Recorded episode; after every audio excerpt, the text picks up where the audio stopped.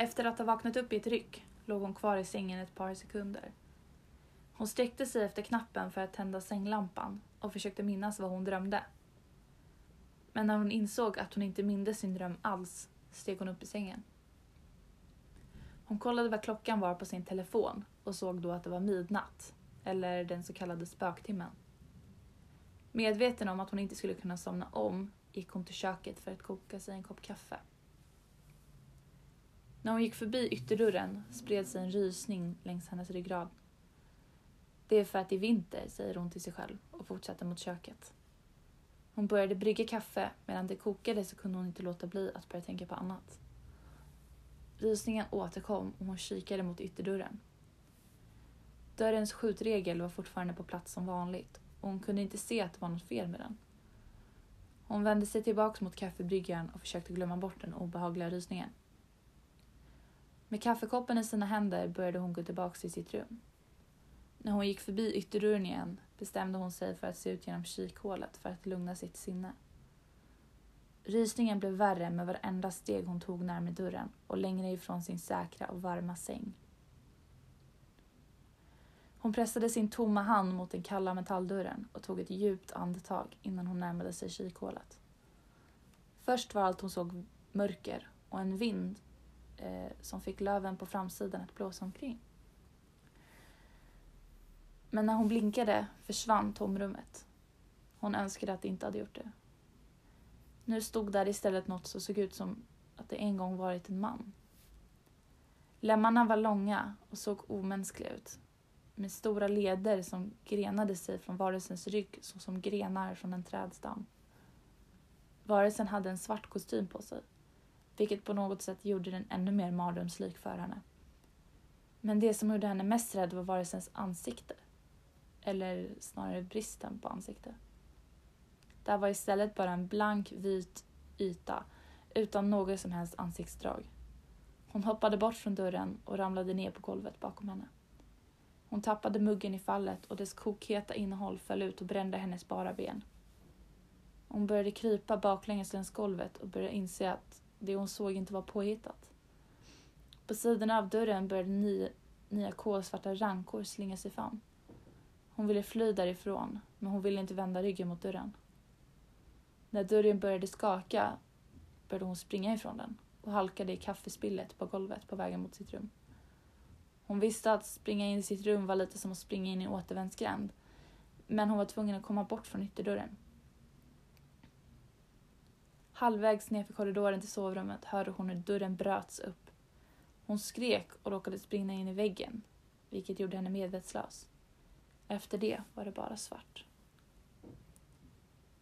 Nicole, en varm manlig röst väckte kvinnan till medvetenhet.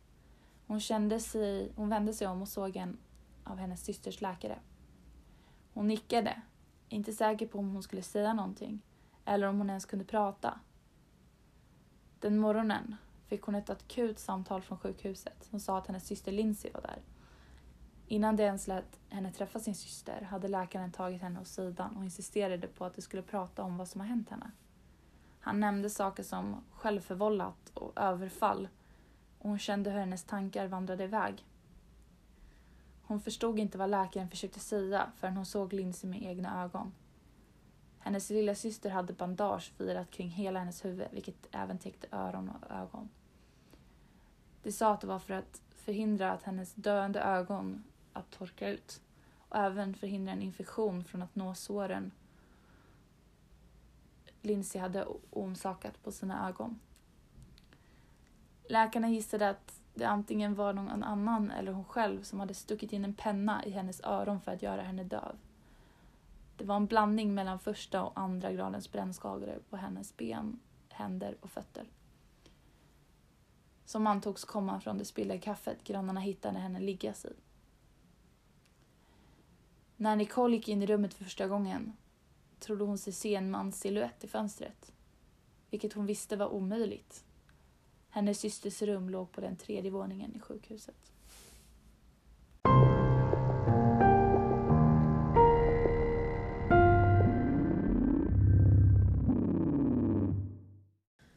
Hej och välkomna till dagens avsnitt av Skräckturnén med Julia och Elin. Hur är det med dig Elin? Det är jättebra, jag är så taggad. Jag med. Ja. Eh, som ni vet så har ju inte vi kunnat spela in på ett tag på grund av coronaviruset. Ja. Så vi har ju varit eh, instängda i princip. Jag har varit instängd i Örebro och Elin har varit instängd i Stockholm. Jag är snarare instängd på mitt kontor. Ja, precis. Jag har inte varit hemma någonting. Nej exakt. Det har blivit så svårt att åka till varandra på grund av att de har ställt in tåg och sånt där. Och jag har inte velat åka till Stockholm på grund av att det ganska allvarligt i Stockholm De säger att man inte ska åka till Stockholm, men stockholmare ska inte åka någonstans. Nej exakt. Men nu har jag brutit det. Men eh, alla stockholmare skiter i det. Ja. det Alla hatar stockholmare. ja, exakt. Så det spelar inte så stor roll. Mm. Men det är kul att vi fick till det nu. Det börjar ju lugna ner sig lite grann i Mm. Sverige. Mm. Ändå känns det som. Ja, Eller jag kanske kanske inte.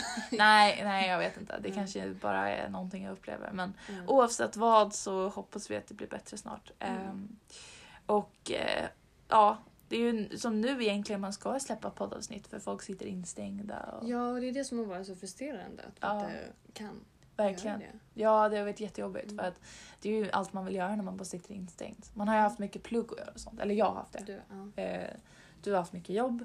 Så att, eh, men det känns jättebra att vi kan spela in det här nu i alla fall. Mm. Eh, den här storyn då, som jag läste innan introt. Mm. Har du någon aning om vad det kan vara? För Ja men alltså det är ju Slenderman. Ja, Ja. det är det.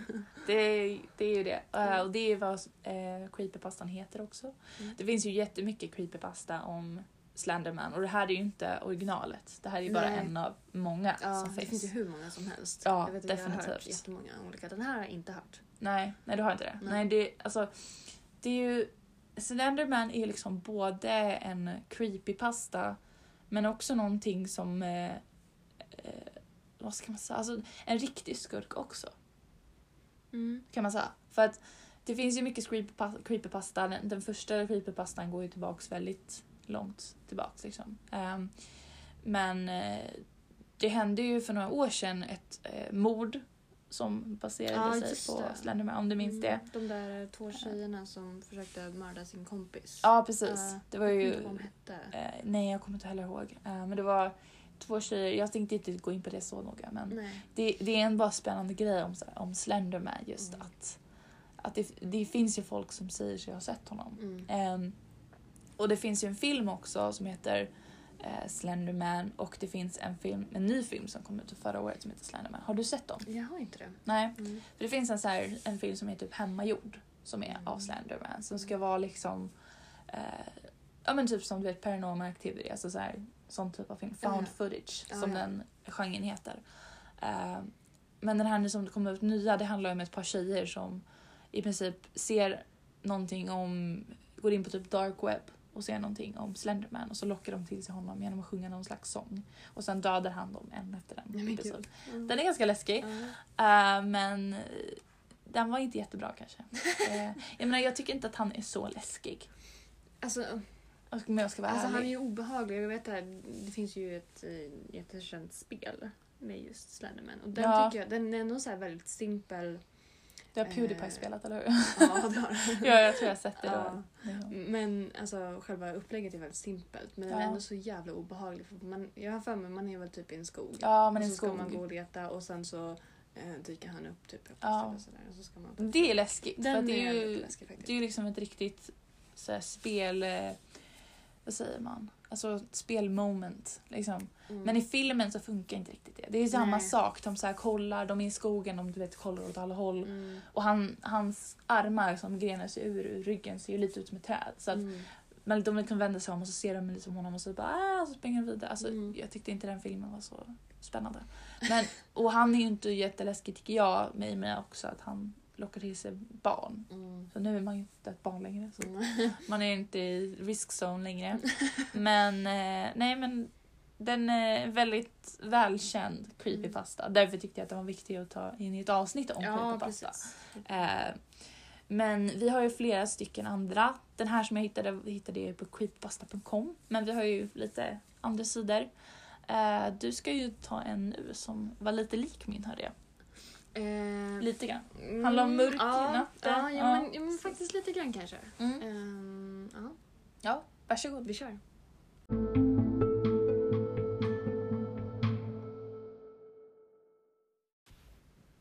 För omkring fem år sedan bodde jag i en större amerikansk stad.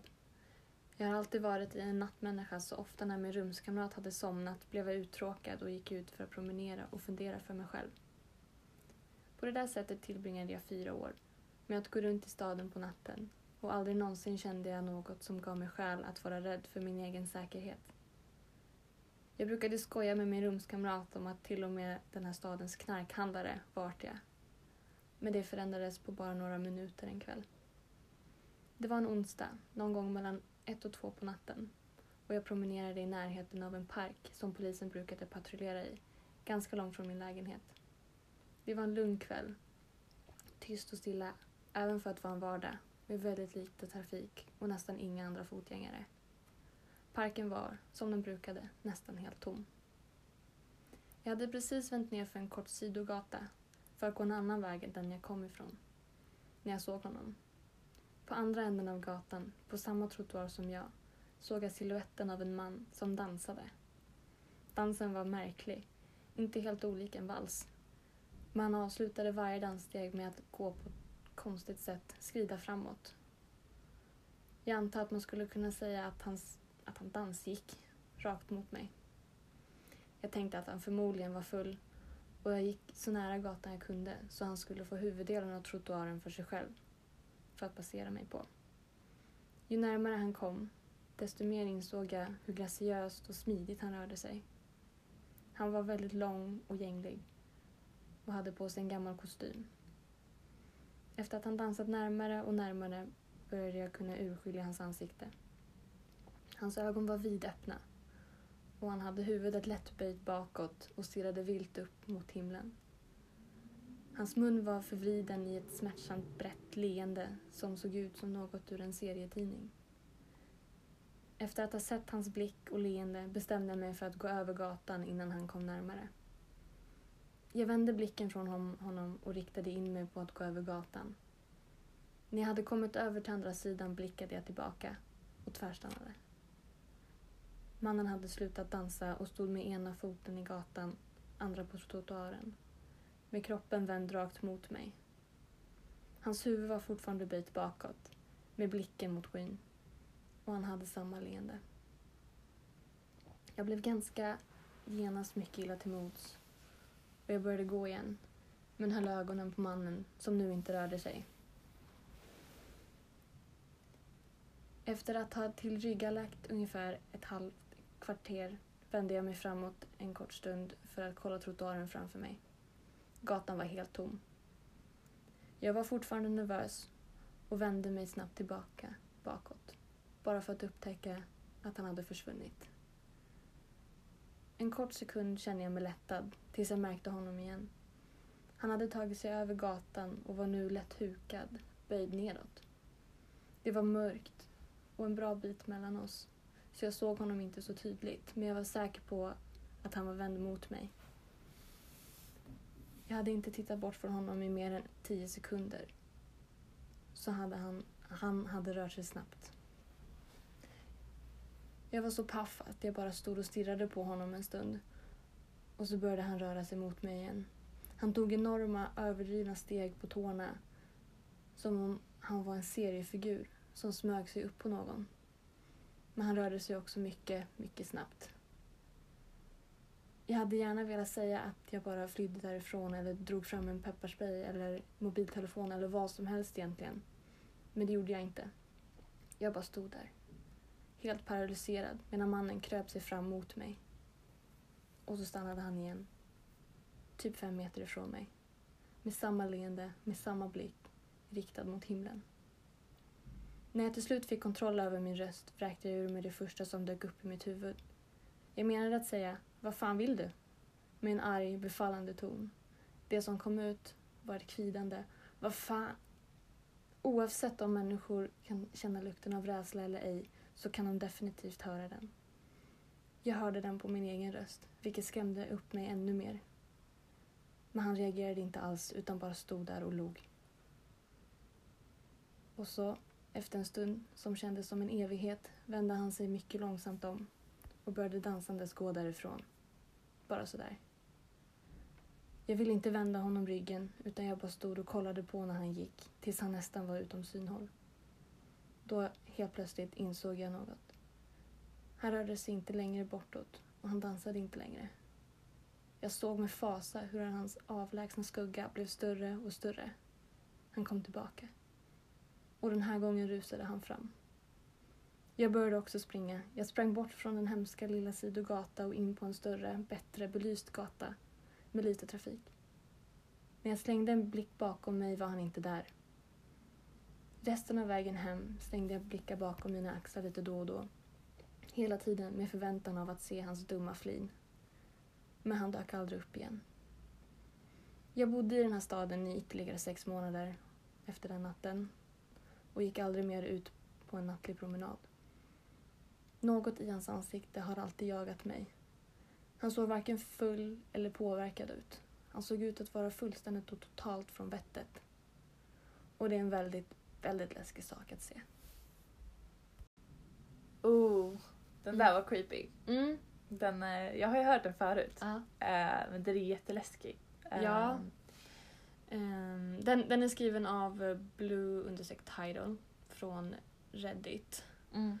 Eh, och när jag läste den så jag fick kalla kårar. Ja, alltså den är skitobehaglig. Uh, Jag kommer ihåg att jag lyssnade på den någon gång när jag åkte från Stockholm till, till Örebro, till hit. mm. Eh, och så satt jag och lyssnade på den på Creepypodden. Mm. De tog upp den också. Mm. Den är ja, den, lika läskig nu. Mm. Väldigt, väldigt obehaglig. Liksom. Det är en sån här mardrömsscenario att man träffar på någon som, alltså, på stan som bara beter sig väldigt märkligt. Ja. Jag tror de, de hade det, det avsnittet som spelade, de spelade, eller de hade den på, så var det typ flera historier om folk som betedde sig konstigt offentligt. Liksom, Mhm, att folk, så här, mm. läskigt offentligt. Mm. Bland annat ett par gubbar som typ var, såg väldigt obehagliga ut och var otro, ovanligt långa.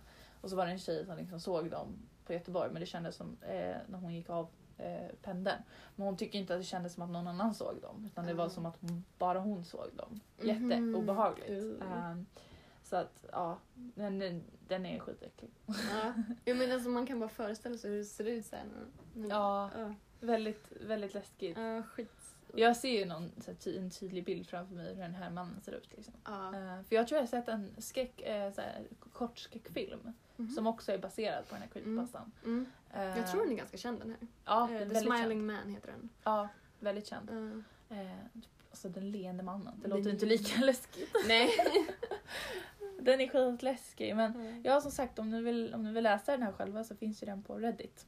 Mm. Eh, som väldigt många av de här creepypastorna. Precis. Eh, så att, ja, otroligt obehaglig. Mm. Eh, men från en, eh, en läskigt leende man så går vi vidare till en annan läskig leende man. Eh, som jag tänkte ta upp. Yeah, Ehm. För den här som jag tänkte ta upp då, den, är tag, den har jag tagit från eh, en ställe som heter Scary for Kids. Det är en Mm. hemsida som också skriver om massa creepypasta. Eh, och den här lades upp då 19, eh, 19 oktober 2015 av en anonym källa. Eh, och jag har översatt den till svenska men originalet heter Mr Widemouth. Ooh. Ja, så den, är- alltså jag, jag fick också kalla kårar när Mm. när jag läste igenom den. Det, det är någonting med det här med det där leendet. Ja, Precis. Som är en återkommande grej Ja. i så här creepypasta. Ja precis, det, leenden kan vara fina men också väldigt obehagliga. Mm. Och i den här också är det någon, en, en eh, påhittad person kan man säga. Mm. Jag, jag ska inte avslöja för mycket. men eh, jag kör igång direkt då. Kör. Eh, min familj flyttade väldigt mycket när jag var ett barn. Vi stannade aldrig länge på en och samma plats och det kändes som att vi alltid på, var på väg någonstans. På grund av detta är många av mina barndomsminnen oklara och svåra att särskilja. Men det är en period i mitt liv som jag alltid kommer minnas väldigt klart. Det känns fortfarande som att det hände igår. Jag undrar ofta ifall det hände eh, eller om det var något jag hallucinerade fram på grund av att jag var sjuk under den tiden. Men i mitt hjärta så vet jag att det hände på riktigt. Vi bodde i ett stort hus en bit utanför en stad ett tag. Vi var bara en familj på tre personer och därför var det huset egentligen lite för stort för oss. Så därför var det ett antal rum som vi aldrig använde oss av under de fem månader vi bodde där. På ett visst sätt kan man säga att det var slöseri med plats, men det var det enda huset vi hittade i närheten av min pappas jobb. Dagen efter att jag fyllde fem år fick jag en hemsk feber. Läkarna sa att jag behövde vara sängliggande i de nästkommande tre veckorna. Det var hemskt att bara ligga i sängen, då vi höll på att göra ordning för att flytta. Så de mesta av mina leksaker var redan nerpackade. Mitt rum var så gott som tomt och jag hade väldigt lite att underhålla mig själv med. Min mamma kom med lite ginger ale och ett par böcker några gånger om dagen. Men förutom det fanns det ingenting för mig att göra. Jag var alltid uttråkad och kände mig nedstämd varje dag. Jag minns inte exakt hur jag mötte mannen med den breda munnen. Jag tror att det var ungefär en vecka efter att läkaren sa att jag hade feber och behövde ligga i sängen. Mitt första minne av honom är när jag frågade vad han hette. Han sa till mig att, att jag skulle kalla honom mannen med den breda munnen, då hans mun var väldigt stor. Allt med honom var stort. Hans huvud, hans ögon, hans sneda öron, men speciellt hans mun. Du ser lite ut som en Furby, sa jag medan han bläddrade i en av mina böcker. Mannen med den breda munnen tittade på mig förvirrat. Furby? Vad är en Furby? frågade han. Jag ryckte på axlarna osäkert på hur jag skulle beskriva det för honom. Du vet, en sån där liten hårig robot med stora öron. ögon. Man kan mata dem och klappa dem, nästan som ett riktigt husdjur. Aha, svarade mannen med den breda munnen. Du behöver ingen sån. Det är ingenting jämfört med att ha en riktig vän. Jag kommer ihåg att mannen med den breda munnen bara försvann ut i tomma intet så fort min mamma kom in i mitt rum för att kolla till mig. Han förklarade sen att han gömmer sig under min säng. Jag vill inte att dina föräldrar ska se mig för då kanske inte vi får träffas mer, fortsatte han. Vi gjorde inte så mycket de första dagarna. Mannen med den breda munnen brukade kolla igenom mina böcker, fascinerades av historierna och kolla på bilderna. Den tredje eller fjärde morgonen han kom in i mitt rum hade han ett brett leende på läpparna. Jag har ett nytt spel vi kan spela. Men vi måste vänta tills efter din mamma har varit och kollat till dig, för hon får inte se oss spela det. Det är ett hemligt spel, sa han. Vid den vanliga tiden kom min mamma in med lite böcker och ett glas läsk. Efter att hon gick ut kom mannen med den breda munnen ut från min säng och tog tag i min hand. Vi måste gå till rummet längst ner i korridoren. Jag protesterade först, för mina föräldrar hade förbjudit mig att lämna mitt rum utan tillåtelse. Men mannen med den breda munnen insisterade. Så jag sa till slut okej. Okay. Rummet i slutet av korridoren hade inga tapeter eller möbler. Det var bara ett stort fönster på väggen mitt emot dörren. Mannen med den breda munnen sprang till fönstret och öppnade det. Sen sa han till mig att jag skulle kolla ut ur fönstret på marken nedanför. Vi var på den andra våningen av huset, men eftersom huset låg på en kulle gjorde lutningen att det var en aningen högre upp. Jag gillar att leka en lek här uppe, sa mannen med den breda munnen. Jag låtsas att det finns en stor, mjuk studsmatta nedanför det här fönstret. Och sen hoppar jag. Om man tror tillräckligt mycket på det så studsar man direkt tillbaks. Jag vill att du provar. Jag var en femåring med feber och jag tänkte inte såklart. Jag kollade ner på marken och övervägde möjligheten. Det är långt ner till marken, sa jag. Ja, men det är en del av det roliga. Det skulle inte vara kul om det var nära marken. Om det skulle vara det skulle du lika gärna kunna hoppa på en riktig studsmatta, svarade mannen med den breda munnen. Jag övervägde att hoppa igen och såg framför mig hur jag hoppade och sen studsade tillbaks på något osynligt för det mänskliga ögat. Men realisten i mig motstod. Kanske någon annan gång. Jag vet inte om jag har nog med fantasi. Jag kan skada mig, sa jag. Mannen med den breda munnen blev märkbart besviken och tjurig. Som du vill, suckade han. Resten av dagen spenderade han under min säng, tyst som en mus. Nästa morgon, morgon dök mannen med den breda munnen upp ur en liten låda, med en liten låda i händerna. Jag vill lära dig jonglera, sa han. Här är några saker du kan öva med innan jag ger dig lektioner.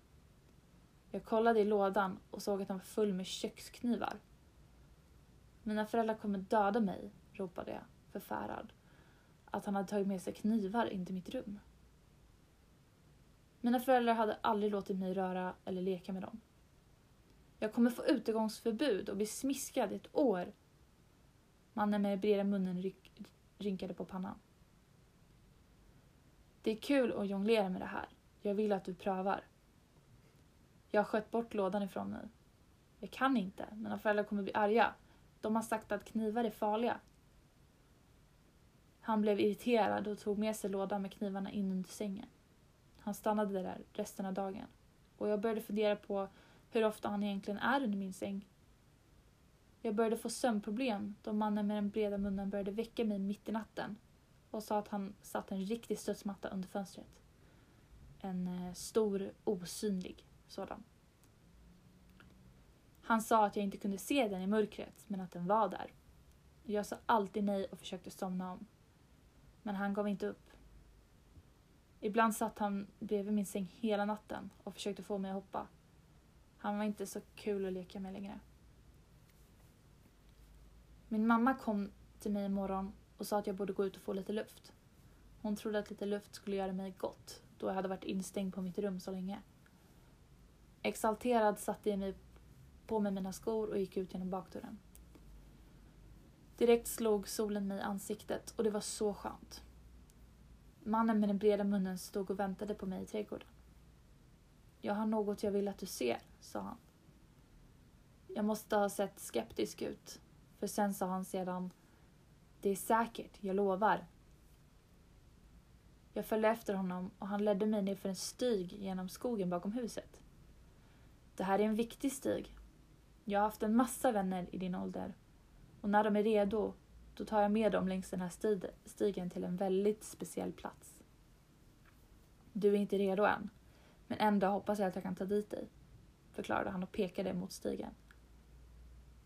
Jag gick tillbaka mot huset och undrade vad det var för speciellt som låg i slutet av stigen.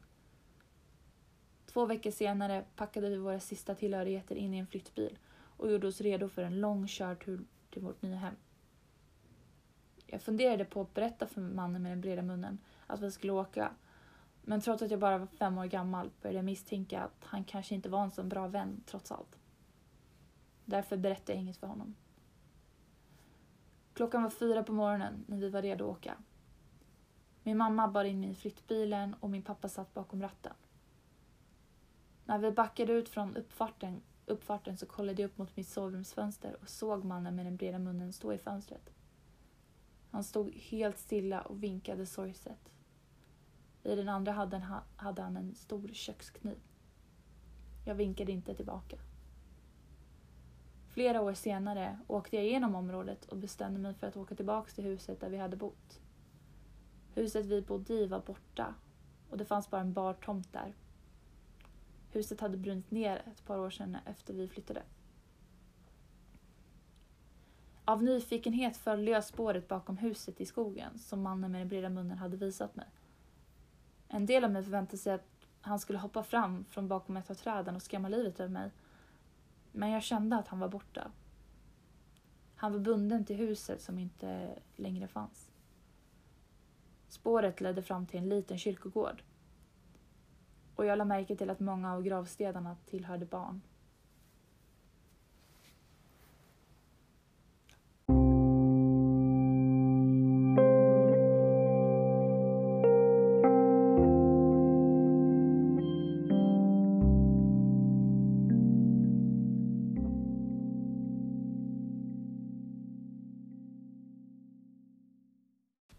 Ja. Alltså, för fan. Visst är den äcklig? Ja. Jag tycker den är väldigt obehaglig. Um, som sagt, den heter ju Mr Widemouth. Mm. Eh, Så jag översatte den till mannen med den breda munnen. Alltså det blir alltid lite konstigt på svenska men jag tycker ändå Exakt. det funkade. ja, det funkar. Ja. Det, här, jag, jag, först tänkte jag skriva mannen bre- med det breda leendet. Ah. Men just eftersom att han ler, han ler ju inte. Nej. Han ler bara en gång han i historien. Ja. Och det är när han vill göra någonting ondskefullt. Liksom, Mm. När han vill lura in den här killen att göra någonting. Så att Mm, mm. jag tycker, det, ja, jag tycker den är väldigt obehaglig. Ja. Det är så här. Eh, det som jag, jag tycker är alltså, intressant med creepypastor också, det är att de känns så verkliga ibland. Mm. Det känns ju som att det är någon som faktiskt har varit med om det här men samtidigt vet man ju att en creepypasta innebär ju en spökhistoria i princip. Mm. Så det är ju inte alltid äkta. Men Ja, ibland kanske det är det. Jag vet inte. Det är, jag menar, det är inte första gången man hört att ett barn har haft en påhittad kompis. Nej, det är just det. En, Mm. när, så fort det är ett barn så är det så här, okej det här skulle kunna vara för typ det är barnets låtsaskompis. Exakt. Barn har ju en sån fantasi. Ja, sen vet jag inte om de har sån ondskefull fantasi. Att de kan liksom få för sig såna här grejer. Ja. Eh, men jag menar, det är inte omöjligt. Nej. Så att det, är- ja, det är häftigt alltså. Mm, Jag tyckte mm. den här var jätteläskig. Um, Och just där i slutet när han står i fönstret. Jag, ha, jag hatar den ja, bilden. Den bilden, så, Ja. så här vinkar och så har han en kökskniv. Åh, så jävla äckligt. Väldigt obehagligt. Ja. Och så här, barnet tänkte, man vill inte vinka tillbaka. Så, Åh Mm. gud. Ehm, så att ja, vi har en till creepypasta till er. Mm. Eh, men sen är det slut Sen slut för den här veckan. för den här veckan. Mm. Men s- nu håller vi på att spela in lite så att nästa vecka kommer det komma ett avsnitt. Eh, och veckan efter det och förhoppningsvis veckan efter det. Eh, så att ni har lite att lyssna på framöver. Ja. Men eh, vi kör igång. ja, den nästa. är en liten kortare variant. Ja. Men eh, den är ändå lite obehaglig faktiskt. Ja, men då så. Kör igång. Vi kör.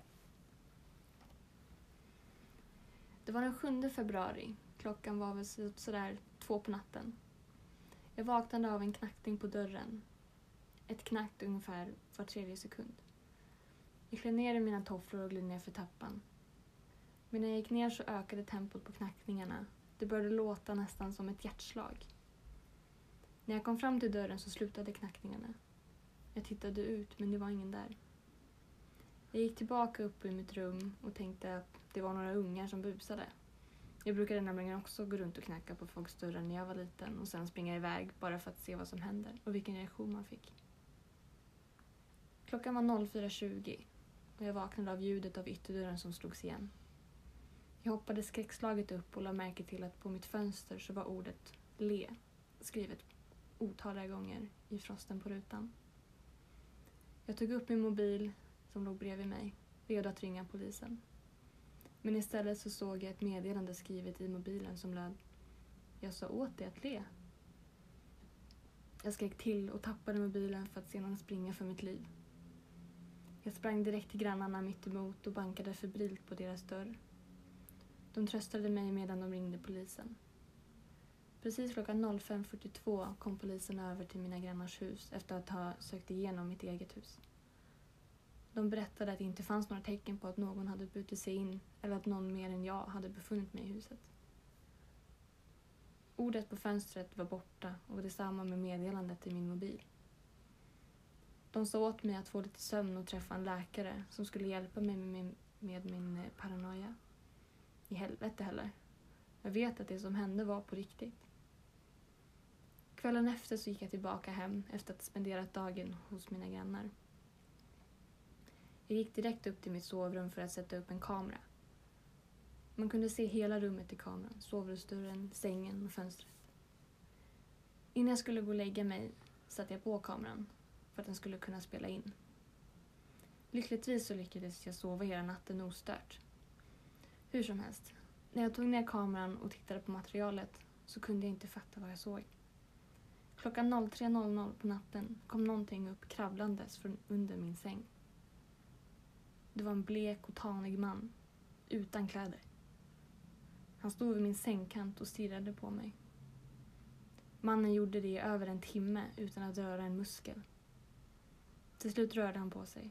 Han gick fram till kameran, så långt fram att enbart hans ansikte syntes i bild.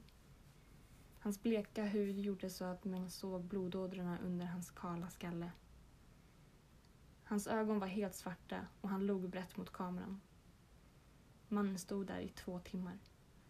Blinkade inte, bara rörde lite lätt på huvudet lite då och då. Man kunde se hur gryningen anlände. Mannen gick ifrån kameran och bort mot min säng för att sedan krypa under den igen. Jag spolade fram i videon tills jag såg mig själv vakna och plocka ner kameran. Jag stod chockad och rädd. Då slog det mig. Videon visade hur mannen gick tillbaka under min säng, men inte hur han lämnade rummet. Vad det än var för något så är han kvar där under. Oh fy fan. Mm. Den var obehaglig. Ja, ja, den är kort men fy fan. Just när den är så här, un- någon är under sängen. Ja, usch. Verkligen. Ja, och eh, det finns en del två. Ja. Och jag tror det finns fler delar men jag är inte säker. Eh, Men det finns i alla fall en del två. Så om man vill läsa mer så den här är då skriven av Hallbergen på wattpad.com. Mm. Så att eh, kika där om ni vill. Och vad den heter också. Den är... Precis, den heter då Jag sa åt dig att le. Oh! Alltså väldigt obehaglig. Vi, vi kommer läsa del två och om ni tyckte det var spännande så gå, gå in och läs del Mhm. två. Ehm, Mm. den där sista delen, alltså den påminner mig väldigt mycket om en sån här grej som jag hörde i ehm, eh, typ, alltså när jag var yngre så lys- lyssnade jag på ett radioprogram. Jag gjorde ofta det på morgonen så här, när jag gjorde mig i ordning. Mm. Och eh, då var det någon som berättade att hon, någon kompis till den här personen, eller någon, alltså det, var, det lät lite som en urban legend, du vet såhär, av min kompis, fast egentligen menar man bara att man har hört det någonstans. Ah. Men att det var någon tjej som hade kommit hem från jobbet, vet, fixade i ordning sig, fixade mat och sådär. Och sen går hon eh, och lägger sig på kvällen, går och lägger sig i sängen. Och hon har en jättestor spegel framför sängen. Liksom. Mhm. Så hon lägger sig ner och så kollar hon sig här, bara i spegeln, så här, hur ser jag ut? Och sen bara ser hon ett par ögon. Möter ett par ögon Nej. under hennes säng. Åh Så fan. de tittar in i varandras ögon. Aj, lägg av. Liksom. Tänk dig det! I ditt eget rum, att du bara stirrar in i någon annans ögon. Som Och du ser en spegel också så då står man med ryggen mot. Exakt.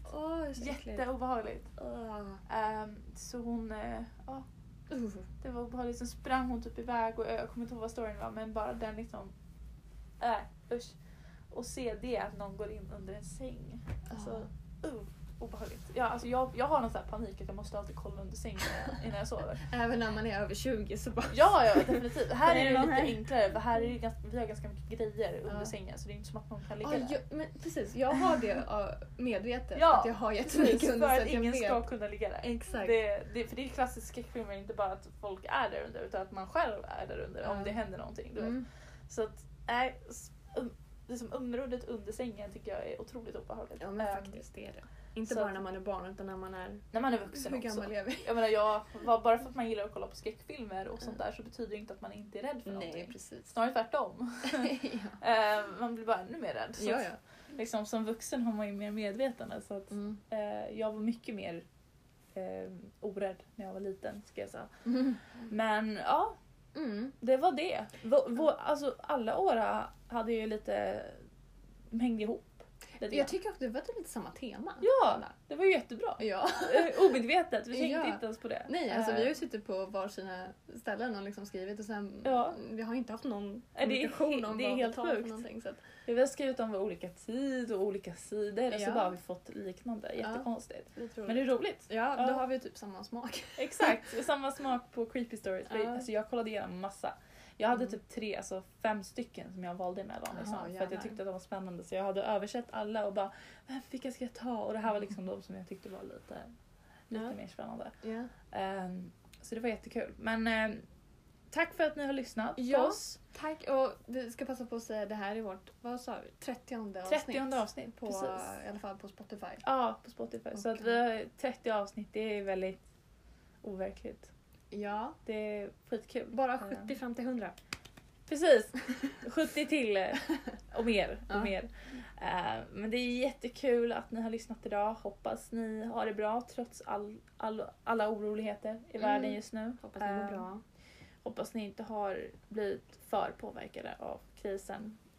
Lite Precis. påverkade blir alla. Men... Ja, det är klart. Ja. Men, men ni kan i alla fall trösta er med att lyssna på oss. Ja, förhoppningsvis så blir ni glada nu för att det dyker upp ett avsnitt efter den här eh, torkan kan man säga. Precis, för alltså det har gått ett bra tag sedan vi la ut eh, det senaste, senaste avsnittet. Ja, Alltså verkligen. det var ju februari, nu är det april. Ja, så att eh, det är ja, jättekul att ni lyssnade i alla fall. Mm. Eh, ha det bra. Vi hörs snart igen. Yes. Kommer tillbaka nästa vecka med ett nytt avsnitt. yes. Hej då! Hej då!